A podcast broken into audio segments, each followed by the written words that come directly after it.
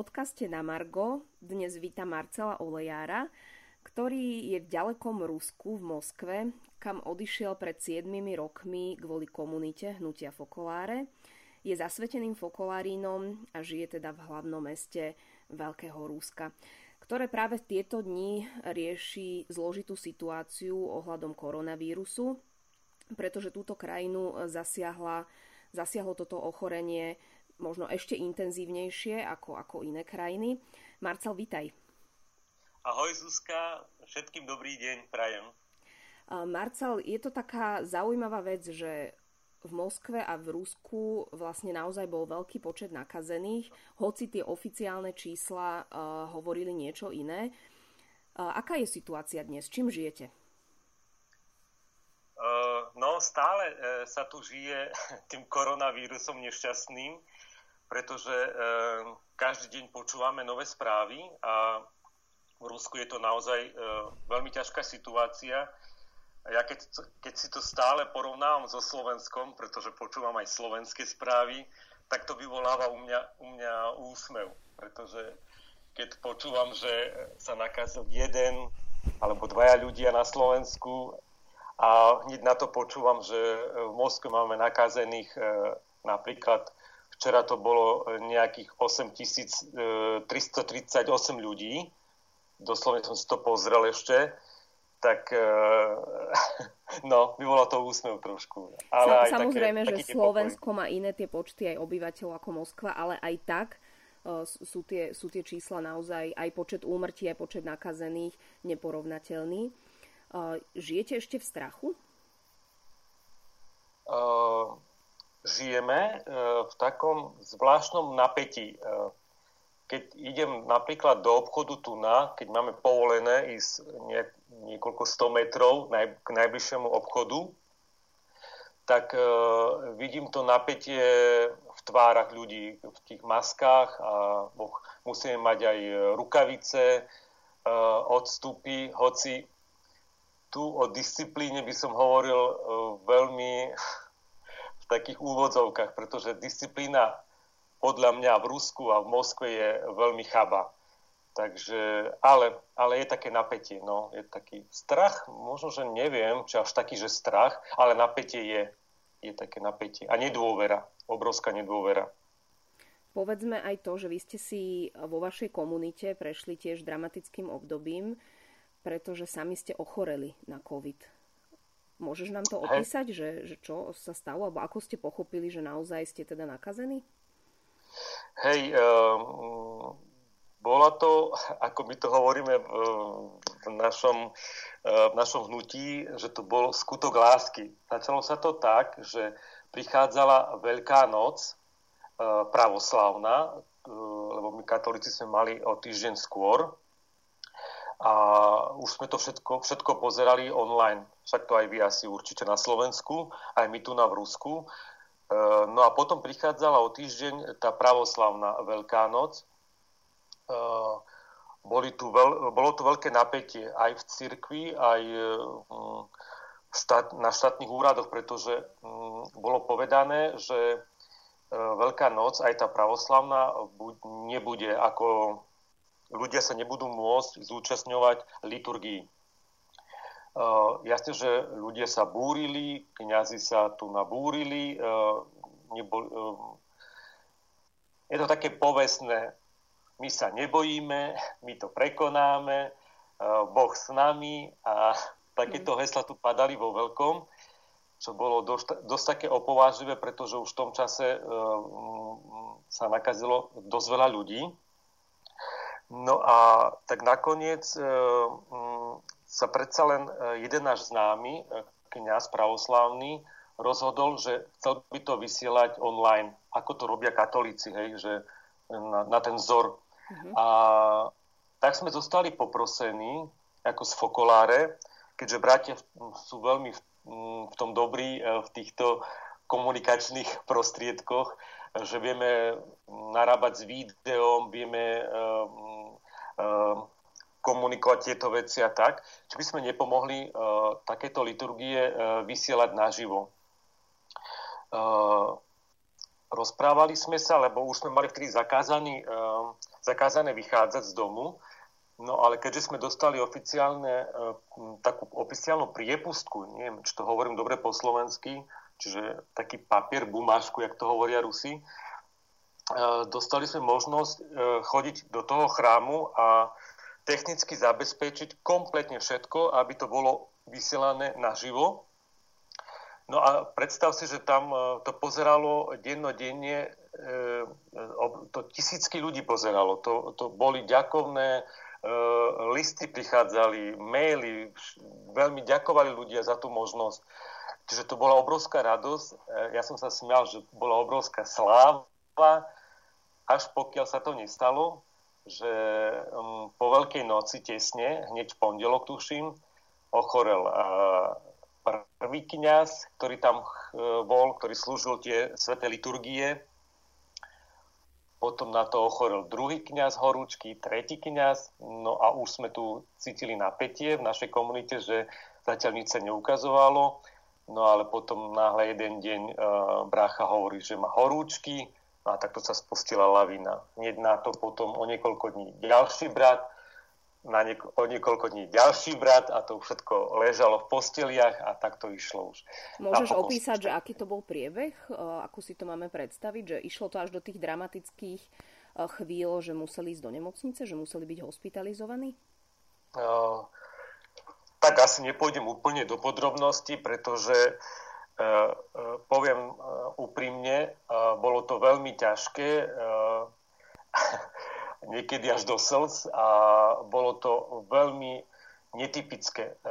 Ja keď počúvam, ak niekto mi povie teraz, že ale to je iba chrípka, to nie je nič, to je hlúposť alebo niečo také, tak veľmi, veľmi ruka by mi poletela, mm-hmm. pretože je, to, je to niečo, um, čo prekvapuje každých 5 minút. Napríklad uh, u jedného vystúpila uh, reťazovo veľmi rýchlo horúčka na 39, aj 5 tuším, to sme nevedeli, čo sa deje. Druhý mal 38, hneď už po obede mal 37. Ten tomu je e, veľ, veľká zima a ten sa úplne potí. Ďalší chalan uh, non-stop uh, vieš, beží na toaletu. Tento má problémy so žalúdkom. Tento, u každého sa ukazovalo uh, niečomu inom, nejaké iné príznaky. Napríklad ja som stratil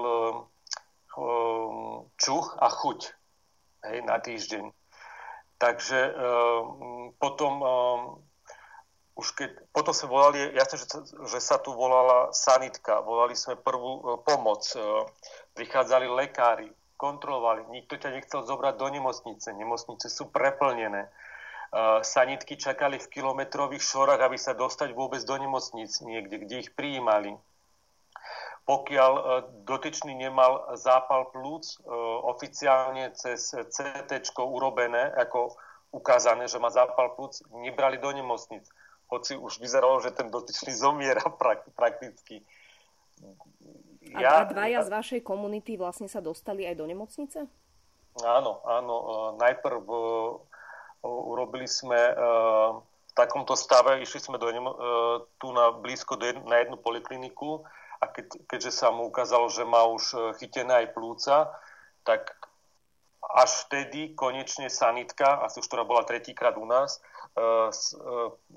sa tí lekári volali, Zuzka, predstav si, asi dve hodiny volali, do akej nemocnice ho dostať. Napokon našli jedno miesto a to, aby som ti povedal, aká je situácia, aká tu bola, aká je situácia a napokon sa dostal e, po dvoch hodinách do, do nemocnice a tým pádom sme ho už potom dva týždne nevideli. E, mal e, dosť e, silno e, mal chytené plúca, hej, zápal plúc. No a potom o týždeň na to, pretože druhý nemal zápal plúc, alebo ešte mu to neukazovalo, tak musel zostať doma s 39, horúč, s 39 stupňovou horúčkou a až po týždni, keď sme znovu zrobili CT, konečne, ja som sa už aj, aj tešil, ukázalo, že má zápal plúc, tak až vtedy ho mohli zobrať do nemocnice. Napríklad taká, takýto bol priebeh tu na. Ty si nemusel ísť do nemocnice. Šokovalo ťa to, že vlastne, keď si pochopil, že aj ty sám si ochorel na COVID? Mm, to znamená, oficiálne, e, to by si vedela, oficiálne sme z nás nikto neochorel na COVID. Pretože nám robili po prvom e, výmaze, sme dostali výsledky, že nikto z nás nie je chorý na COVID. A toto, je, druhom, ako, a toto je ako možné? Uh, dozvedeli sme sa z rádií a z týchto prostriedkov, telekomunikačných prostriedkov, že v Rusku a v Moskve ja teraz nechcem vstupovať do politiky alebo hovoriť, že sa tají. Každý vieme, o čo ide, ale hovorí sa, že e, tie testy, ktoré tu na boli robené, to sa hovorilo aj oficiálne, sú, boli veľmi nepresné. Že až 60% ľudí, ktorí ochoreli na COVID a urobili si testy, im ukázalo, že nie sú chorí. Mm-hmm. Tak pravdepodobne aj my sme padli do tejto kategórie, čiže ja stále som povedal, čo je pravda, lebo stále mi tvrdili lekári, vy nie ste chorí na COVID. Vám sa to, tento test potvrdil, že vy nemáte COVID-19. Ale vy ste, vy ste presvedčení podľa príznakov, aj tým, že vlastne dvaja z vás boli hospitalizovaní so silným zápalom plúc, že ste tým prešli. Áno, pretože uh, mali sme všetky tie príznaky, o ktorých som potom čítal. Napríklad čítal som, že veľa ľudí vo svete sa stiažovalo, tí, ktorí nemali tie klasické príznaky, povedzme zápal plúc, vysoké horúčky, že e, prežívali nočné mory. A teraz ti poviem, Zuzka, takú vec. Ja som tri noci nespal, pretože som mal také nočné mory, ktoré, ktoré nikomu v živote neprajem. Doteraz, ja keď idem spať, sa bojím, aby sa mi to nevrátilo. Mm-hmm. A neviem ti to Nebudem to teraz rozprávať konkrétne, čo sa mi snívalo alebo čo, ale to niečo také som v živote nezažil. A celý som sa budil e, vo vode, mokrý, úplne vo vode. Napríklad takéto, takéto, takéto boli rôzne úbočné príznaky. Ja neviem, ako to nazvať ani oficiálne. E, západné médiá, a... západné médiá vlastne hovorili o tom, že vraj až 70% tých prípadov e, v Rusku nie je priznaných oficiálnymi úradmi. Vy po tomto všetkom, čím ste si prešli, si vieš predstaviť, že je to fakt pravda?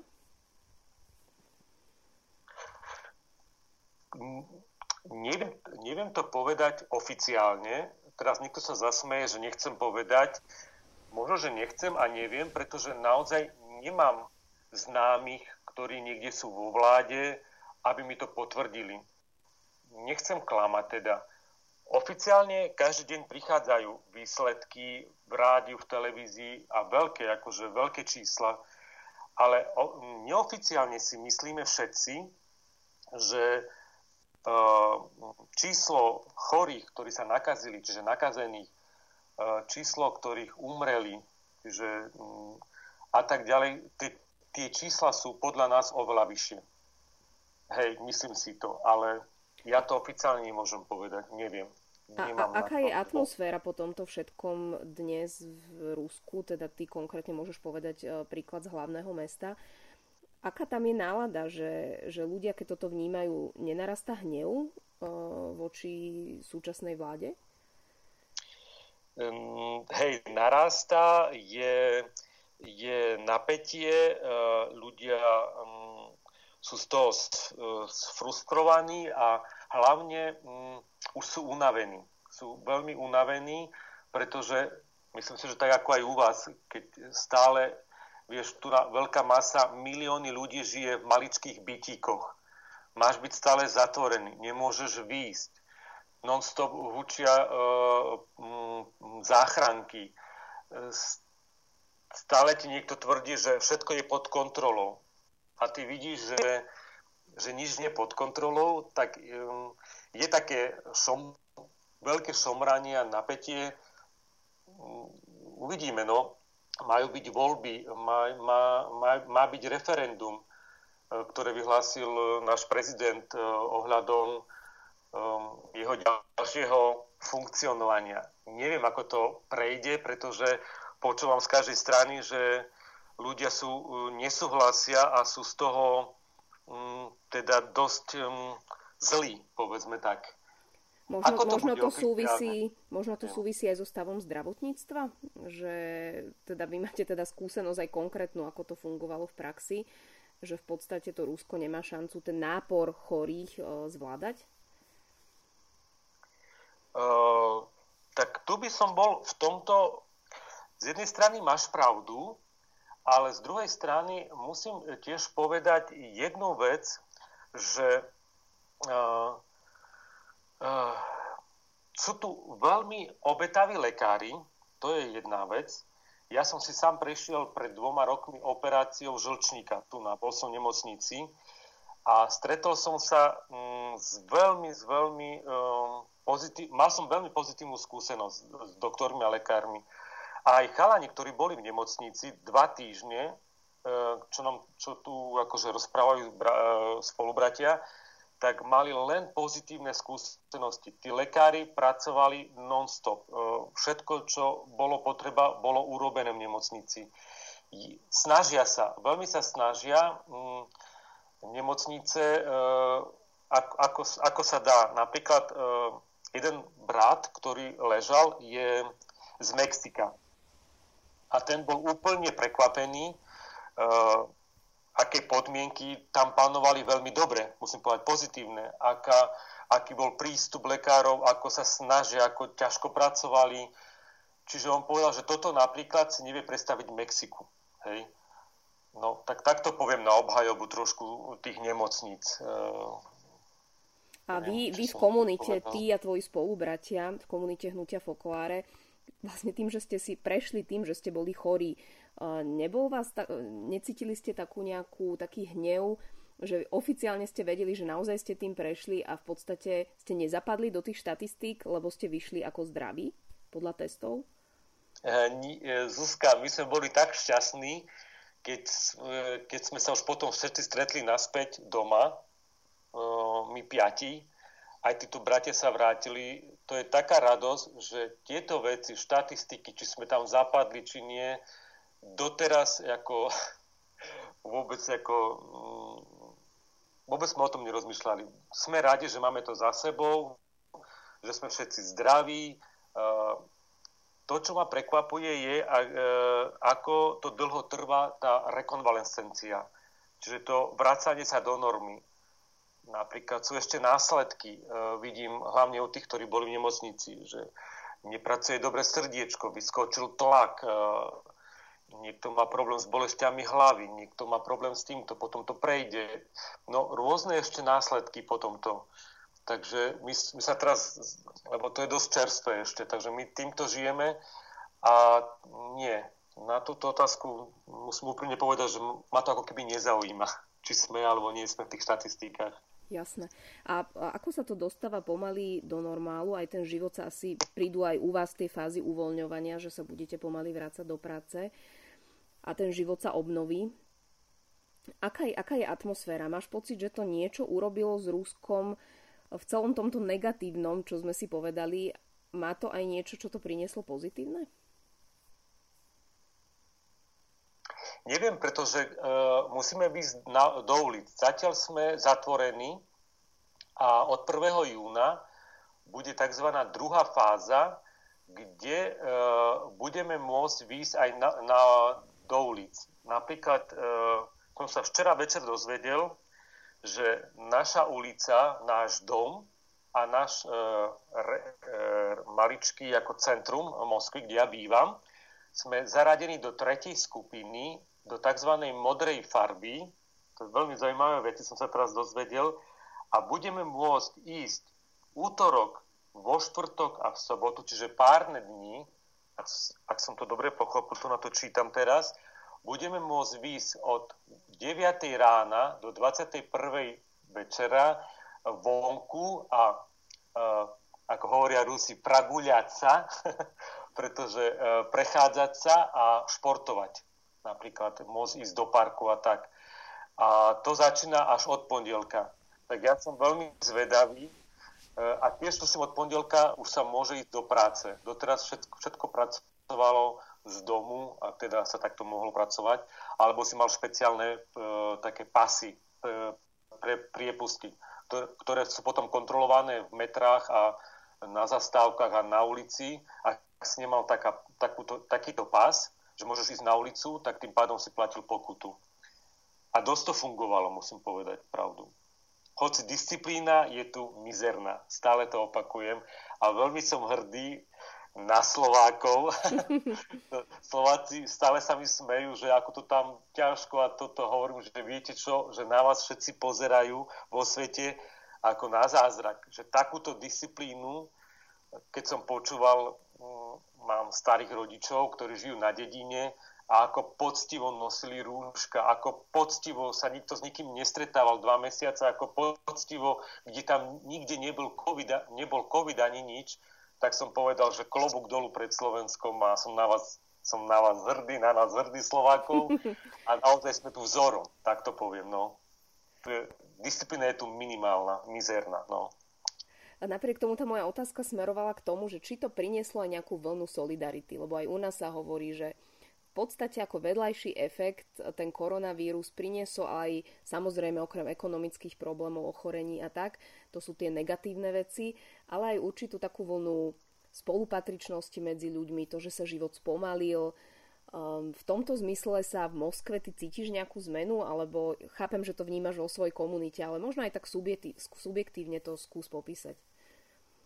Bohužiaľ, eh, Zuzka, len, odpoviem ti len v komunite, pretože keď sme ochoreli, tak pamätám si, že uh, už som nevládal odpisovať na WhatsApp, SMS-ky a telefonáty stovky, stovky, ale bola to komunita viac menej.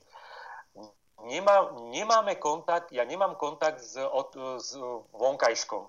Nevychádzame vonku, nemáme kontakt, nevidím to, ale napríklad to, čo viem, Uh, veľmi, veľmi, áno, máš pravdu, veľmi krásne uh, tu nafunguje uh, volontariát, kopec mladých Moskovčanov a naozaj to mám aj z vlastnej skúsenosti, Ke, keď sme niečo potrebovali poslať do nemocnice bratom a nevedeli sme ako, pretože bolo zakázané výzvonku a vôbec kontaktovať sa s nemocnicami a tak, tak len títo volontári, ktorých bolo ktorých je 10 tisíce, tu na v Moskve, títo mladí ľudia mali e, dovolené vychádzať, mali také cov priepustky a oni sa starali o starých ľudí, nosili im jedenie, vychádzali z psami vonku, alebo aj napríklad my sme si zavolali na takúto linku a hneď bol, prišiel k nám alebo dievča, alebo chalan, stál za dverami asi 2 metre od nás, dali sme mu to, čo sme mu mali dať,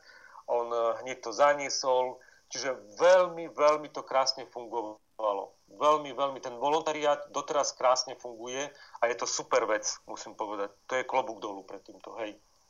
Aby sme nezostali iba pri tom koronavíruse, ty žiješ v Moskve už 7 rokov. Odišiel si tam kvôli svojmu povolaniu, pretože si zasvetený človek.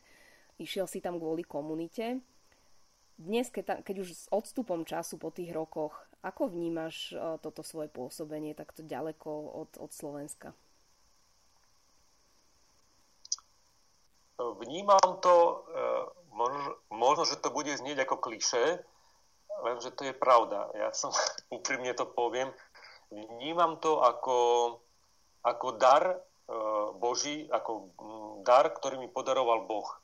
A kvázi dovolím si povedať, keď sa ma pred 7 rokmi pýtali v Ríme, že či by som uh, nezmenil uh, svoje pôsobenie, uh, dovtedy som bol na Slovensku a predtým som bol v Polsku a predtým som bol ešte v Taliansku a tak, či by som nešiel do Ruska, tak vnímal som to ako keby otázku uh, Boha, že Marcel, mám prozbu k tebe, nešiel by si uh, prinášať moju lásku, moju radosť, môj úsmev a tak ďalej uh, do Ruska. a moje posolstvo, čiže evanilium do Ruska, takto som to vnímal a keďže mám to svoje povolanie a stále chcem byť, e, mm, chcem stále hovoriť Bohu áno, teda snažiť sa, hoci viem, aký sme slabí a nemohúcni a hriešní a tak ďalej, to áno, to si uvedomujem. A takže takto som to zobral a takto to idem ďalej a cítim, že to Rusko je pre mňa obrovským darom, obrovským prínosom. Už len Zuzka len z toho mm, dôvodu, že napríklad si tu, uh, si tu uh, menš, menšinou, tak sa to hovorí, mm-hmm. aby som, si tu menšinou. Napríklad, keď si pamätáš z nejakých stretiek, že sa nejaký zjavil na našom stredku na Slovensku, niekto, čo ja viem, nejaký budista alebo z nejakej inej cirkvi, cirkvi a nie katolickej, teda vidíš už to, že používam z inej cirkvi a nie katolickej, tak sme akože ho vítali a tak, a že pekne vítajte, sa tešíme, že ste tu a že môžeme byť v dialógu a tak. Predstav si, že teraz úplne opačne si na, na, na našom stretnutí a ty sa predstavíš, že ja som Marcel alebo čo, a že som z katolíckej cirkvi. Oh, wow, sa ťa dotýkajú a ty si katolík, jej. Ty, wow. Si, si ako katolík za exota, hej, v podstate. áno, áno, napríklad. Ja som to 0, alebo jedno, neviem, ani tuším ani 1% tých katolíkov tu na, takže vieš, a, a to je pre mňa obrovský dar. Nebyť tým, tým, ale byť tou menšinou. Tým, ktorý naozaj môže byť len tým Božím úspevom tu na, hej, a to vláskou a tak. A sa teda snažíme takto žiť. A napriek tomu, toto, čo sme si všetko povedali aj o tej súčasnej situácii v Rusku, o tej politickej garnitúre, o všetkom, čo vlastne tam nefunguje, napriek tomu cítiš lásku k tomuto národu a k tejto krajine? Uh, veľmi jasne si uvedomujem, ako to tu funguje všetko. A uh, je to také, niečo, ako by som ti to vysvetlil, je to veľmi ťažké, je to niečo vnútorné. Ako keby mama, ktorá má svojich masinov, jeden je dobrý a jeden je nejaký nešťastný a stále má nejaké problémy a nejak um, niečo porobil zle alebo niečo urobil zle a teda má s ním a tak tá mama ho nejak špeciálne miluje, pretože vidí, ako sa trápi tak uh, niečo také cítim aj ja tu na teraz, keď som tu na a pokiaľ tu budem, že napríklad, Zuzi, veľmi cítim silno, že história a nielen tá komunistická, ktorá tu bola, a hla, ale hlavne, ona veľmi ťaží na tomto národe. E, aj doteraz, aj na mladých, aj na starých. Ty, ty to veľmi, veľmi cítiš a veľmi vidíš, ako sa trápia, ako nemôžu z toho nejako výjsť, ako sa za niektoré veci hambia, doslovne by som povedal, ospravedlňujem sa, ale ako keby a ty cítiš, že chcel by si ich objať práve kvôli tomu, kvôli tomu trápeniu. Koľko si ten národ prešiel, či tie vojny, či ten režim, či ten režim, ktorý bol predtým, to, tá bieda, ktorá bola predtým. A stále, stále niečo ich utlačalo, alebo niečo ich, alebo aj sami svojimi postupmi, postupkami, alebo ak sa to povie, svojimi skutkami, ktoré urobili aj v novodobej histórii, hej, Krím, alebo nechcem teraz tu ťať politiku, tak to všetko ich to trápi, cíti, že ich to ťaží.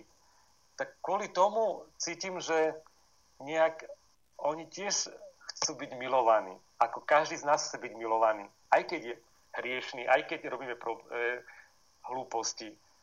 Predsa aj na Slovensku sa zabíjali ľudia, zomreli novinári, už keď takto chceš. E, nie sme, nejaký štát nie je bez chyby. Do nejakého štátu nemôžeš hodiť kameň. Nie?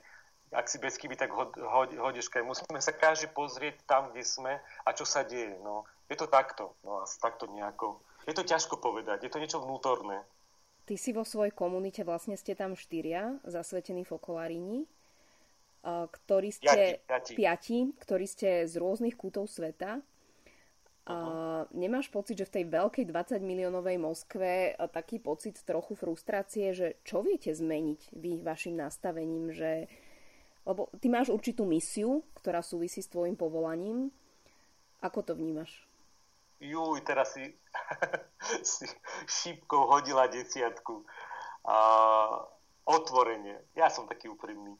Uh, mal som obrovskú krízu a niekedy ju mávam. On sa to vracia Eh, predstav si obrovskú púšť a naozaj, ale doslovne, ty jedno zrniečko na tej obrovskej púšti a to jedno zrniečko má celú tú púšť nejako, teraz sa smejem, obrátiť, zapáliť pre Božiu vec, alebo e, prinášať e, nádej a tak, také e, nejaké spasiteľské veľké vízie. A ty si uvedomuješ, toto presne, čo si povedala, že ty vlastne nie si nikým, ničím, si tým malým zrniečkom na tej obrovskej púšti a vlastne, či tu si, alebo nie si, keď som napríklad stlačený niekde v metre, milióny ľudí, každý deň na ulici, všetci s kamennými tvármi, všetci do teba ťa zrazia, búchajú, nikto sa ti neospravedlní. Tvrdosť, veľká taká, napätie, tvrdosť, e, nervozita. A ty si ty niekoľko rokov sa snažíš, snažíš a nič a nič, tak príde takáto, e, čo ja tu robím, na čo, prečo som tu, niekomu budem chýbať, ak by som tu nebol, nič by sa nezmenilo. Uh, ale vieš čo, uh, keby takto ľudstvo stále myslelo od začiatku do konca, keby takto myslel, prepáč, pán Ježiš, a keby takto sme všetci mysleli, tak asi naozaj sa, neviem, sa pozabíjame na tom svete. Asi by naozaj nič, nič nezniklo veľkolepé. Ani, ma, ani ma, Madre Teresa, ani, ani veľkí ľudia. Nikto by nič neurobil, pretože by takto povedali, to nemá význam. Preto ja cítim, že tam, kde som, a myslím si, že každý z nás, aj ty, kde si teraz, aj ten rozhovor, ktorý robíš so mnou, Myslím, že každý, kde sme a v tom danom okamihu, čo robíme, ak to robíme z lásky a robíme to pre, pre ľudstvo, pre Boha pre ľudstvo, už podľa toho, kto je veriaci a kto je neveriaci, to je úplne jedno. A, a robíme tú vec dokonale a dobre a úprimne a s láskou, tak si myslím, že dejú sa tie veľké veci, či v malom, či vo veľkom. A že má to význam. Má to význam, hoci, priznávam, a niekedy prídu tie krízy a je to veľmi ťažké. Naozaj. Marcel, ďakujem ti za tieto slova. Aj by som tým ukončila náš podcast, hoci by sme vedeli sa rozprávať možno aj ďalšiu hodinu. Prajem vám všetko dobré do Moskvy, aby ste naozaj mali silu, aby ste sa dostali z tej krízy, ktorú ste si prešli, aj zdravotne, aj ako krajina. A pozdrav teda celú komunitu tam. Ďakujeme, ja. dovidenia.